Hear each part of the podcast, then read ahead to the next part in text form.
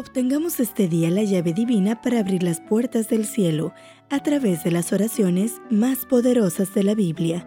Reflexiones escritas por el autor Ricardo Betancourt. Comenzamos. 29 de agosto. Oración de un hijo, parte 2. Padre nuestro que estás en los cielos. Mateo 6, 9. El Padre nuestro comienza con una aparente contradicción. El Padre, cercano y nuestro, está lejos, en los cielos de los cielos. ¿Cómo se entiende esto?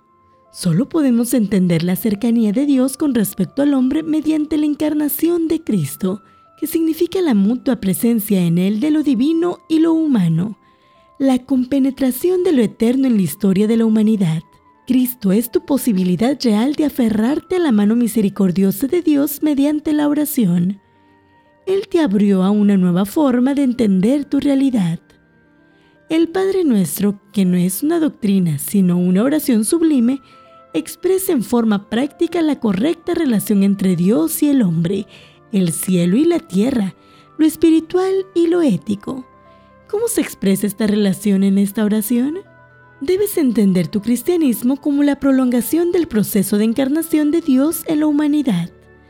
Las tres primeras peticiones del Padre Nuestro que corresponden a la primera parte de la ley de Dios y las últimas cuatro peticiones que corresponden a la segunda parte de la ley constituyen la misma y única oración que nos enseñó Jesús.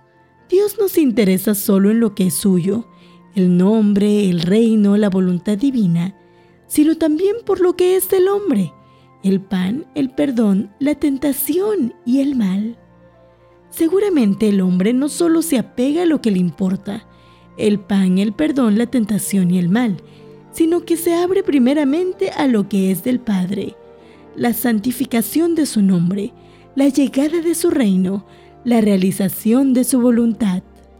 El Padre nuestro te dice que más allá de la fatiga de tu vida, hay un Dios infinito a quien no lo tocan el tiempo, ni la enfermedad, ni la decrepitud, ni la muerte.